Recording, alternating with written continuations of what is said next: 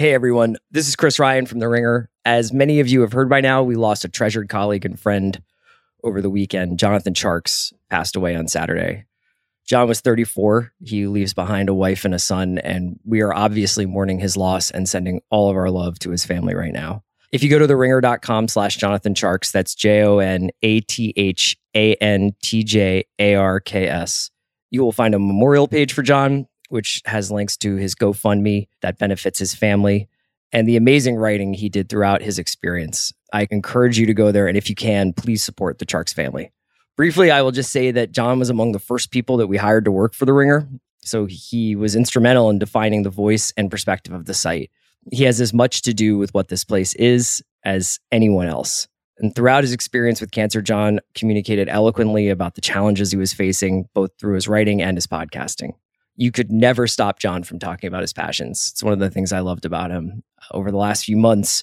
You know, whenever we would talk, whenever I would reach out to see how he was doing, I would try to keep it very John focused. And the next thing I knew, we would be talking about James Harden or Better Call Saul. He really loved this stuff. Uh, he loved talking about it, celebrating it, debating it, illuminating it. We're going to keep putting out our pods and writing while we grieve but we wanted to let folks know that John was in our hearts and that his family was in our thoughts. Thanks for listening. This episode is brought to you by State Farm. There's no better feeling than a personal win, and the State Farm Personal Price Plan can help you do just that. Talk to a State Farm agent today to learn how you can bundle and save with the personal price plan. Like a good neighbor, State Farm is there. Prices are based on rating plans that vary by state. Coverage options are selected by the customer. Availability, amount of discounts and savings, and eligibility vary by state. This episode is brought to you by Indeed.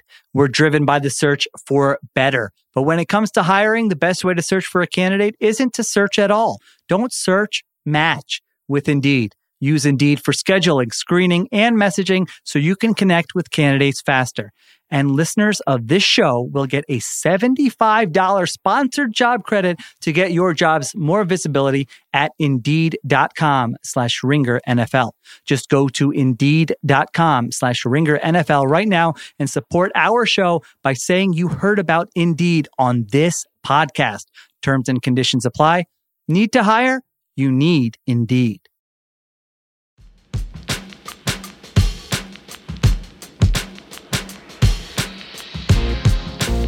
Hello, I'm Nora Princiotti, and welcome to The Island. This week, my guest is the wonderful Jori Epstein of USA Today, who is calling in from Dallas, I believe, to give us some excellent new perspective on the Cowboys after their disappointing week one loss and injury to Dak Prescott. Jori, welcome to The Island. Glad to be here, Nora. Any excuse to hang out with you, I'll take it. Um, Jori, I, I have to like, I'm just going to reveal uh, private information between the two of us, if that's okay. But you said, yeah, you know, that's just probably what was par for the course here. Uh, I asked you to do this because you are an incredible Cowboys reporter among your coverage of all sorts of NFL teams. Uh, and I think I was asking you, like, not long after we're hearing about Dak Prescott's thumb. And the first thing you said to me was something like, I think of the island as like survivor. So you'd think that thumbs would be important or opposable thumbs would be important. And it was just too good. I wanted our listeners to know about this. Yes, again, we're not making light of injury over here, but like when you think about the human advantages in survival, opposable thumbs were key in our evolution. And if you're down to 50% of them, that just seems like a little bit rough for the island. Yeah, it's not great. It's not great. Um, it's not great for the island. It's not great for the Cowboys. Uh, so, just a reminder of how this is going to work. Jori is going to give us her take on the Cowboys. And then in a lickety split 30 minutes, we are going to break it down from every angle before I'm going to decide if I agree and if I want to join her on her island, which I feel like I'm going to want to join you on your island, Jori. Going to an island with you sounds great. Uh, Spoiler alert. But I guess we're going to have to find out. So, Jori, tell us what island are you on that is going to change how we feel about what's happening in Dallas right now? Absolutely, Nora. I'm Jori Epstein, and I am on Cowboys Time Travel Island. Think of the island like a record spinning on a turntable. Only now, that record is skipping. Ooh, this is like lost. It's very trippy. Okay, so talk me through what all that means. You bet. So I'm here in Dallas. Sunday, Dak Prescott leaves the game. He can't grip the ball. Jerry Jones tells us after the game, like, yeah, he needs surgery, which he underwent yesterday, Monday, on that thumb. And by Tuesday, they're saying he's actually not going on IR because he could be back in under four weeks. And we're like, Jerry, are you crazy? But I think we need to time travel to understand that because I think this decision to not place him on IR started six years ago. Six, six years ago. Okay, Yeah, that's the keep, island Keep, keep going. I'm I'm fascinated. I'm fascinated by the island. Six years ago, 2016, the year Dak Prescott joined the Cowboys in the first place. excellent math by Nora Princiotti and her education. But yes, so, and it's funny because I think this, but it started with something Jerry told me. So I'm at the game on Sunday. We're all talking to Jerry out of the locker room. And then Jerry starts walking away. The cameras and reporters are going into the locker room. And I'm like, wait, I feel like I need a little bit more on Cooper Rush, who's now going to be the starting quarterback for the Cowboys for at least a few weeks. And so I run after Jerry and I'm like, Jerry, I don't think we asked you enough about Cooper Rush and and what he can offer this team. Like, what do you want fans to know about Cooper? And I'm expecting like classic Cooper knows the system. He's been here since 2017. Uh, we believe in Cooper. Next man up. This is part of football. And then Jerry kind of like tells me, he goes, I don't see this on the horizon. But I'm going to use this example of how I felt when Tony Romo went down against Seattle. So now 2016, hence the time travel. And he goes, and how I felt two and a half months later, three months later, um, Jerry legitimately said this, when you had to make a decision whether Tony was starting or Dak. And he goes, so I'm not trying to coach anybody up on how to handle adversity, but you need something positive to hang on to for a certain period of time. And that's what I'm doing. And now I am not here for quarterback controversy island. I firmly believe Dak Prescott is the best quarterback and most talented in the Cowboys building. Right. As I think But I- most of us would. But I also think that Jerry has convinced himself that because when Tony Romo went down in 2016, Dak saved the day, like that just happens. And that like Dak is always going to be able to save the day in every situation. And even possibly that like they don't have to make all competitive advantage decisions because it's fine. Dak can elevate the team. That would be a pretty nice, nice island to live on. Just it's all going to work out. That's first of all, I just absolutely love the image of of you chasing Jerry down and Jerry just like turning. I'm just picturing him just turning and then being like, you know what? I'm going to impart my viewpoint here that Cooper Rush is to Dak Prescott as Dak Prescott was to Tony Romo, which to me seems like very suspect logic. But as you explain this, I wonder if that mentality is something that we can see not just uh, being applied to this situation and how they're going to deal with missing Dak for several games and how they view the hit to the competitive fortunes of the Cowboys for 2022 since they have to withstand that loss and this injury. But I wonder if you can sort of apply it to a lot of the roster decisions that got the Cowboys to a place where on Sunday they didn't look very good before Dak got hurt, right? And and we know that Dak Prescott is a very good quarterback. He's worthy of the commitment that the Cowboys have made to him. But we were watching Dak operate this offense that's lost talent at the receiver positions. It's lost some experienced players on the offensive line. And it looked a lot worse than I was certainly expecting it to. Uh, what did you think just of the Cowboys' performance before Dak? And can that, you know, next man up as a viable strategy mindset explain kind of how they got to the point where we were watching him try to operate with so much less talent around him and going, ooh, this might not be what we thought it was going to be? Yeah, I think that Dak and every member of the Cowboys organization would tell you that the first three and a half quarters when Dak was healthy did not look good. The Cowboys lost 19 to 3 to the Buccaneers. I believe they were the only team that didn't score a touchdown this week. And this is coming from like the league's highest most productive offense last year. And granted, some of that was in garbage time last year, but still, they could not get the ball moving. They couldn't convert on third down. They had 10 penalties, eight of which were on offense. I mean, those are not winning numbers that we're talking about here. And so when I think about how you survive without Dak Prescott for several weeks, I think about what you needed to do to survive even with him, which is you need to have CeeDee Lamb look like the number one receiver. You need to not rely on your quarterback to do everything. You need to understand that if Ezekiel Elliott's pass protection is significantly superior to Tony Pollard, you can't just downplay that on a week when you're starting a new left tackle and a new left guard. Um, and yes, this Cowboys defense looked solid, not elite yet, but solid, especially against an attack led by Tom Brady. But this is 2022, and this is an offense driven league. And Micah Parsons cannot play every position on both sides of the field and special teams as much as he wants to. So the Cowboys, or as much to- as we might like to see him try, I wouldn't be opposed to at least getting to watch that. Oh, 100%. And I mean, he does that type of stuff in practice. He like begs John Fassel to return punts and and he's capable of all of it. It's not in their best interest. But I really think that like going back to this 2016 idea, the Cowboys thrived in Dak's rookie year, 13 and 3, best NFC regular record, a regular season record. But they did it both because Dak was great and because, as any good quarterback in this league needs, he had a good offensive line. He had weapons. He had a healthy rookie Zeke. I mean, this is not a, a knock on a quarterback. If you go to Patrick Mahomes, you're not saying, hey, we're taking Travis Kelce from you or we're not trading for Orlando Brown. You're not telling Tom Brady he can't go get his guys off the street. And you're not telling, I mean, really any quarterback in this league that they're not allowed to have their weapons. Josh Allen, you gave him Stefon Diggs. So I think to suggest that because Dak is being paid, which again, not being paid the most, even though Jerry likes to make it out that way sometimes, that he shouldn't have the help around him is just, I mean, it's not realistic.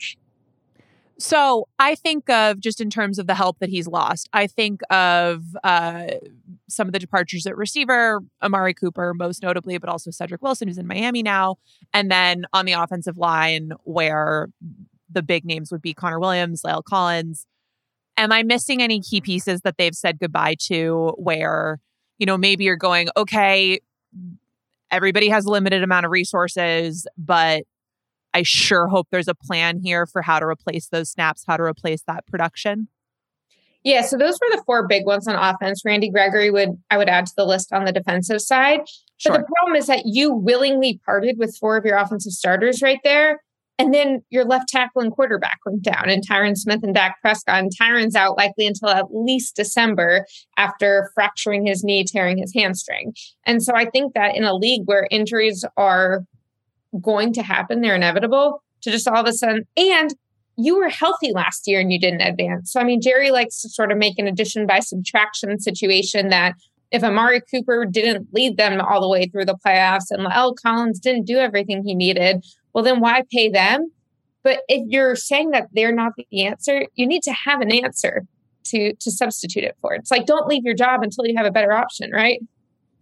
Right. Well, and particularly, I mean, I I, I the Cowboys get players from from outside their organization all the time, but for a team that has this real emphasis on we like homegrown players, we like to draft and develop, we want to rely on the guys that we got them into the league in the first place.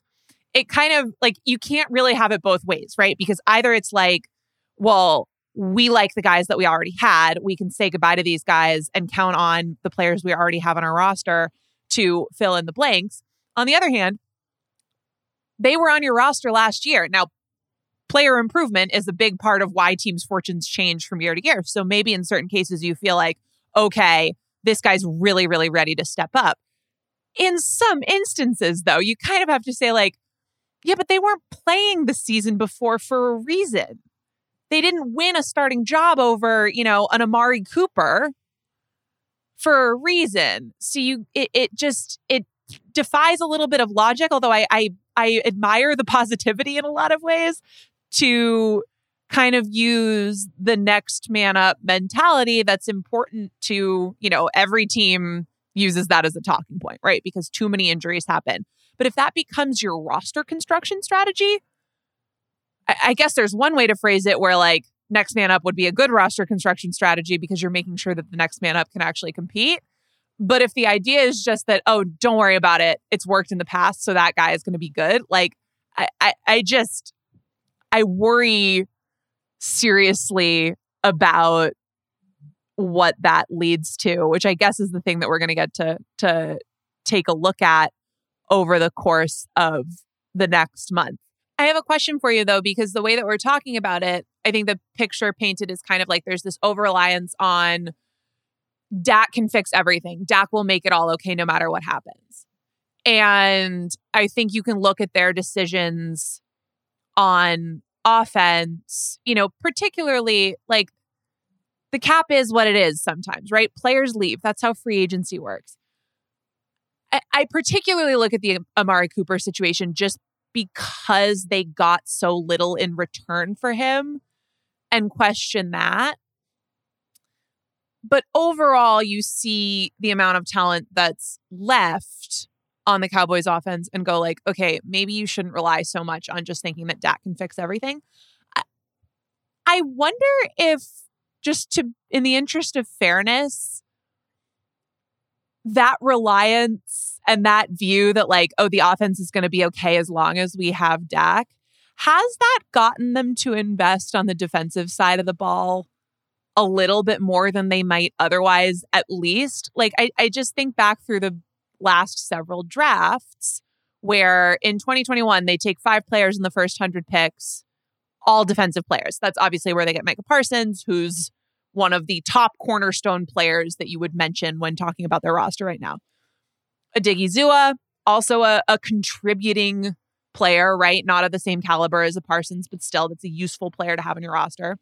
And then since the draft where they took Dak, where they took Zeke Elliott, the first player they've taken, they've dra- they've had six drafts since then, and the first player taken four times has been a defensive player. Now, obviously, the results there, who's turned into a star and who hasn't, those are mixed.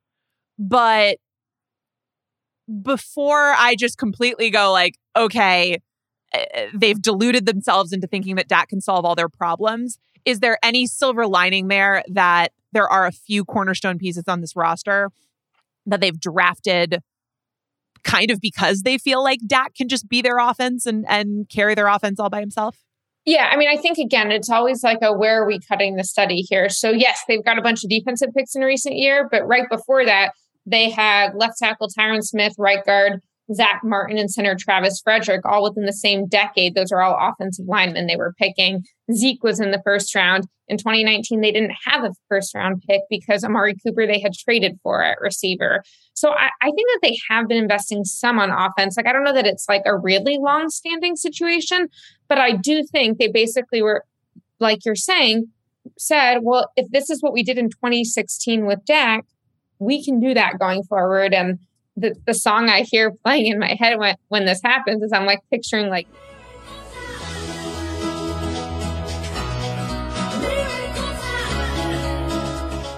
And it's almost like Jerry just stopped listening and turned off the radio after miracles happen.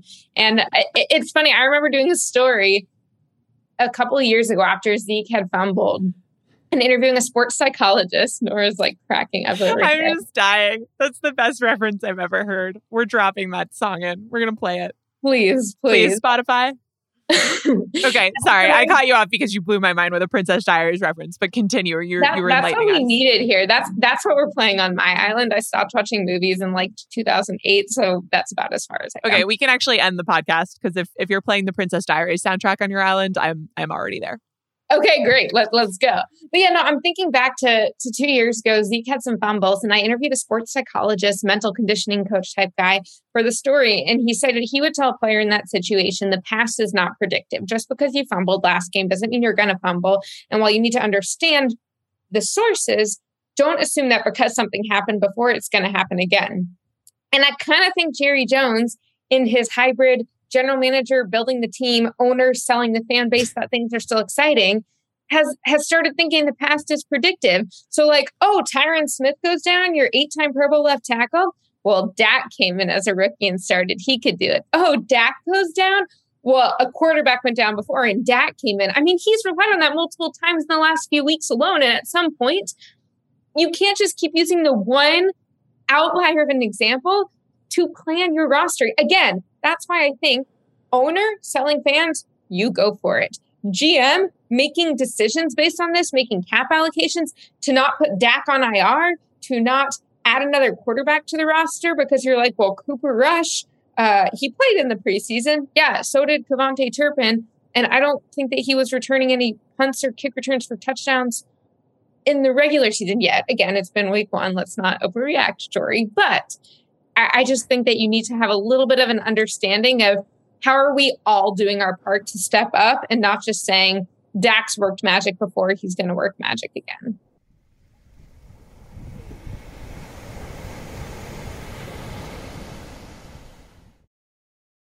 This episode is brought to you by State Farm. There's no better feeling than a personal win, and the State Farm Personal Price Plan can help you do just that. Talk to a State Farm agent today to learn how you can bundle and save with the personal price plan. Like a good neighbor, State Farm is there. Prices are based on rating plans that vary by state. Coverage options are selected by the customer. Availability, amount of discounts and savings, and eligibility vary by state. This episode is brought to you by Indeed. We're driven by the search for better. But when it comes to hiring, the best way to search for a candidate isn't to search at all. Don't search, match with Indeed. Use Indeed for scheduling, screening, and messaging so you can connect with candidates faster. And listeners of this show will get a $75 sponsored job credit to get your jobs more visibility at indeed.com slash ringer NFL. Just go to indeed.com slash ringer NFL right now and support our show by saying you heard about Indeed on this podcast. Terms and conditions apply. Need to hire? You need Indeed. This episode is brought to you by Modelo. What does a true fan look like? It's cheering the loudest. It's never missing a game, no matter what. And for that, you deserve an ice cold reward because you are a fighter and Modelo is your reward. Modelo, the mark of a fighter. Shop delivery or pickup options near you at ordermodelo.com. Drink responsibly. Beer imported by Crown Imports, Chicago, Illinois. Football season is underway, so now is the perfect time to download FanDuel, America's number one sportsbook because right now new customers get a no sweat first bet up to $1,000.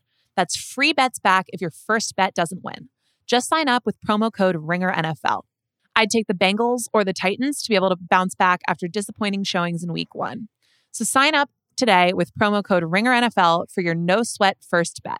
Make every moment more this season with FanDuel, official sportsbook partner of the NFL. 21 plus in select states. First online real money wager only. Refund issued as non withdrawable free bets that expire in 14 days. Restrictions apply.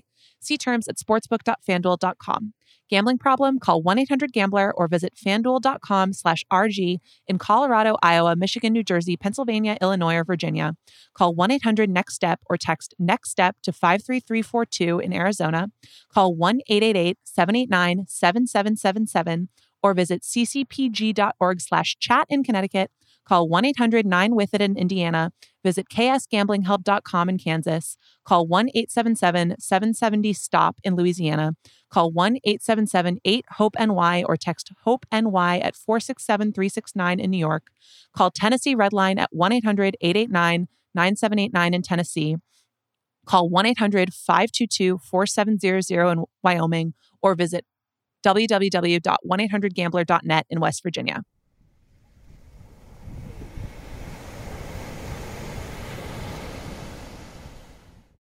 Okay, so let's talk about the next four weeks or so, the the period, however long it ends up being, when the Cowboys are going to be without Dak. So the next four games are Bengals, Giants, Commanders, and then they have the Rams on October 9th, which from my understanding, um, I believe Jerry said on the radio, you would know better than I did, would, but I guess he said we want Dak to be a quote consideration for playing for us within the next four games, which eh, I do not have my Jerry to English uh, translation as perfectly honed as I'm sure you do. But uh, what I take from that is like, okay, maybe Rams because that's a big game at the earliest. Does that, without putting a, a clear stamp on it, does that sound about right in terms of what they are thinking? Yeah, I definitely don't think he'll be there before that week five Rams game. I think that week five Rams game, week six Eagles game seems to be the most recent target, which is definitely before some of the later games. The October 30th Chicago game and November 13th Packers would have been the six to eight week realm. Um, and I think also, and they did this with Michael Gallup as well, who's finishing up his ACL rehab, is they really don't want practice restrictions on these guys. Now, again, that made more sense for Gallup, who could sort of like start running and cutting as he works his way back in, than it does for Dak, who literally cannot grip a football right now. So I don't know what drills you're going to have him in. But Jerry, yes, that that would be the timeline. And again, when you look at those games, like Rams and Eagles are going to be pretty big games for that playoff contention. I mean, it's arguably the best team in in the division right now and the defending Super Bowl champions who are also in the conference. So I understand why they would want him back if he's ready for there. Um, whether they're being a little optimistic with that timeline, we'll see. In terms of from now until then, whenever it is that he comes back, eh, what's the vibe with the team in terms of how they're going to attack the next few weeks? Uh, I am assuming that since the prognosis on when Dak could come back is a little bit more optimistic than it initially was, that they're pretty sure they're going to be sticking with Cooper Rush. Is that right? Yeah, they have no plans to trade for her out a quarterback. We went again from Monday, Mike McCarthy telling us he was holding a piece of paper that listed every quarterback available in the league, to Tuesday, Jerry saying we will not be going to the trade mill. It's Cooper Rush and Will Grier. I love a prop. There's nothing I love more than a prop. I think Mike McCarthy likes a prop too. Like he had his binder his mo- at PFF. Do you remember his monkey butt prop? No. Okay, now I need to. It was now I remember the story. But he showed up to like a press conference with a. Bo- oh no! What he did is he handed out to the players last year bottles of what's called monkey butt to motivate them that it needed to be um, red blank week was his was his words. Essentially like anti chafing powder that he was giving out. Oh yes, I do remember this. That's he so also, weird. That's just smashed, so weird, Jori. He, he also smashed watermelons in a Minnesota hotel a couple years. That ago. I remember. The the watermelon smashing, I, I very much. Yeah, remember. it was hard to forget. But yeah, all that's to say, we we love props here. Sometimes we love more than adjusting our play calls and schemes and ability to decrease penalties. But but yeah, the plan is to go with Cooper Rush. He's the guy. He did come in a game against the Vikings last year when Dak had a calf strain, and you got to give him credit. He led them to a win on the road Sunday night football. Found Amari Cooper, who you might remember is no longer here, on that game-winning touchdown. And yeah, no, I, I think what's interesting is we were with Mike McCarthy this week on Monday, and I said, look, I get that one of Cooper Rush's best qualities in your mind is that he knows this system. You don't need to switch out what everybody's doing. But when you look at what y'all did against the Buccaneers, even with Dak Prescott, do you think you need to change some things? And McCarthy was pretty adamant that no, he didn't need to change anything. They just needed to execute better. And I think that's where you get into some challenges is does this system actually work? And if not, how stubborn are you, are you going to be that you need to fix it? do you think that there is anything in terms of you know uh, how they're calling the offense what kellen moore is doing that is available to them like is there sort of meat on the bone that maybe even while cooper rush is is in there they could pull and hopefully get a little bit more out of them than they've been getting you, you mentioned earlier i think using Zeke in, in pass protection to chip a little bit more? Like, do you think there are certain schematic things that can help them in the meantime? Yeah, I mean, I think guys like Zeke, guys like Dalton Schultz have been reliable, like sort of going to them. Kellen Moore even admitted to us that he got a little too creative on some of his attempts to use Tony Pollard and it didn't work. I understand that you want to use some of that, but I also think that some of those jet sweeps didn't work great for them last year. So I don't know why it was going to work better with a less experienced offensive line. Um, I think they probably need to to try the deep ball more, but also like be smart about when they're trying it. Um, so by no means do I think I've got the playbook that is going to save the Cowboys sitting in my apartment right now with all these books, but I do think that they just need to be really honest with themselves about what's working and what's not. So that's a good thing, I think, to be one of the last things that we talk about here before our moment of truth. Uh, because I think we we talked so much at the top about kind of like, okay, you traced us back to 2016 and how the Cowboys got to where they are and how that internalization of, oh, we got so lucky with how well drafting Dak turned out and Romo goes down, the type of thing that should sink a team. It actually ends up ushering in what feels like it could be this next era of, you know, good Cowboys teams and good Cowboys offenses. And they've probably under delivered overall since that point, but still, they've been a legitimate contender whenever, at least for their division, whenever Dak has been healthy. You walked us through that so well in terms of how it's kind of created this mentality of what they need to do in terms of putting players around him. Is there any chance that if the next month goes poorly, it serves as a wake up call that that kind of mentality is not always helpful. And I, I, I'm not asking should it. I'm asking is there a chance that it actually will? I mean, the fact that they're not even willing to put their quarterback on IR when he has surgery suggests to me that their reckoning with reality is a little bit skewed. Um, I'll give them credit for the last time they didn't have the receiver, receiver depth they needed in 2018 and they traded for Amari Cooper at the deadline. They did it that one time. That's the exception more than the rule. So I would be surprised if they did anything drastic this year. And I think they're going to keep saying, oh, well, we're not out of it. The NFC East is still viable. And that's what they like to lean on instead of being like, here's what's wrong and here's how we want to fix it. It's like, you guys think that that we're out of the playoffs, but the NFC East count isn't that. Or we had one player tell us yet this week, uh, we know who we are. And I'm like, the fact that you're saying that makes me wonder if you know who you are.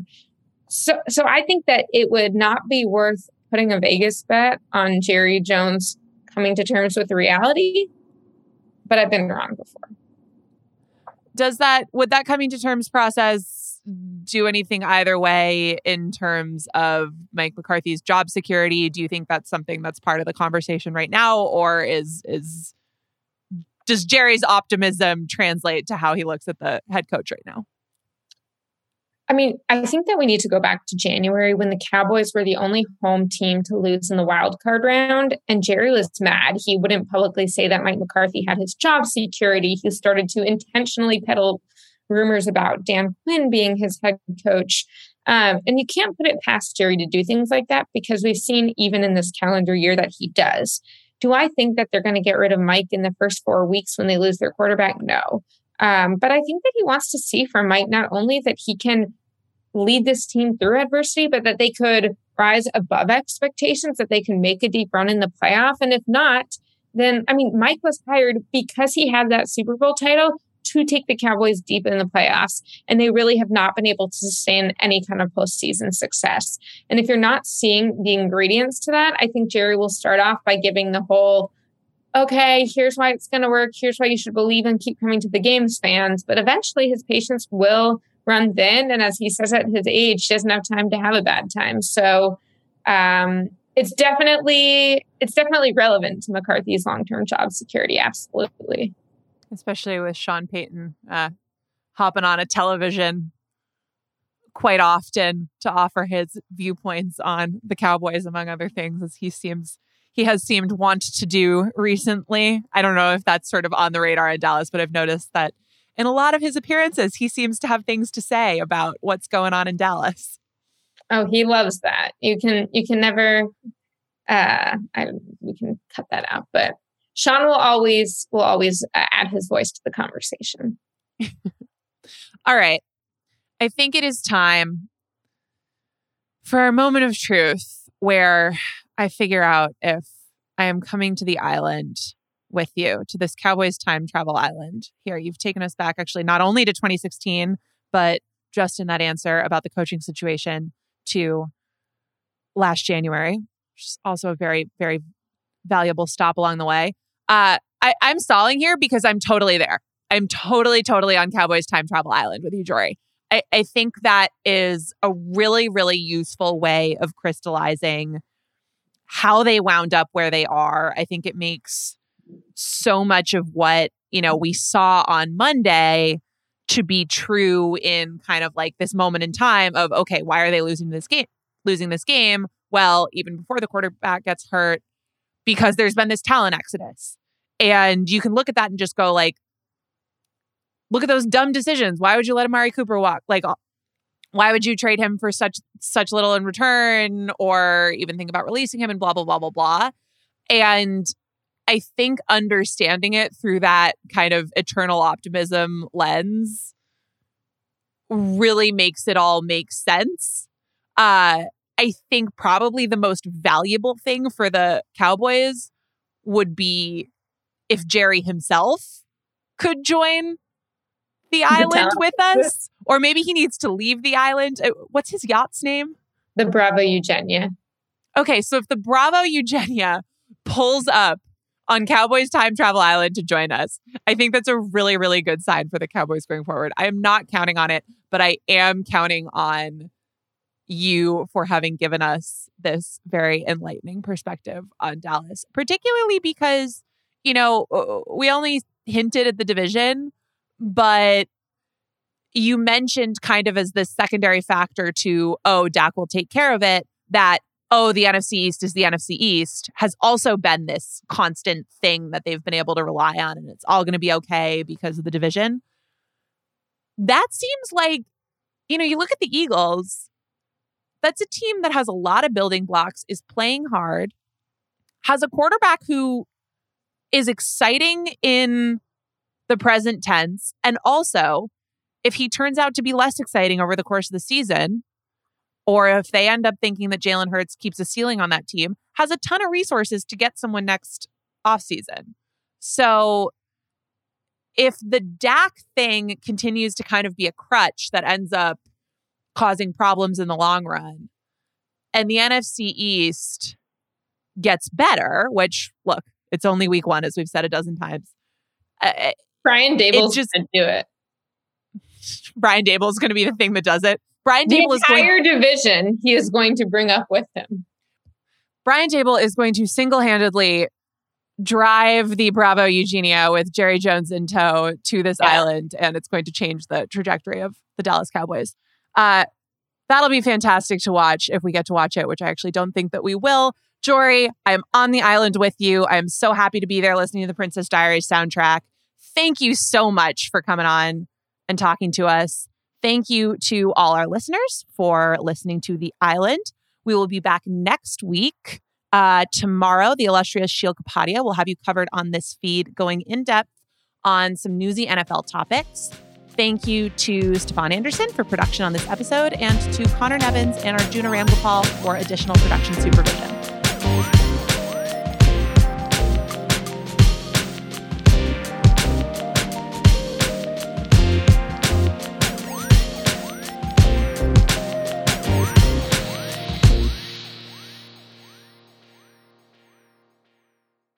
This episode is brought to you by 20th Century Studios' Kingdom of the Planet of the Apes. As a ruthless king builds his empire at the expense of the remaining human race, a young ape will fight for the future of apes and humans alike. Kingdom of the Planet of the Apes. Enter the kingdom in IMAX on May 10th and in theaters everywhere. Get tickets now.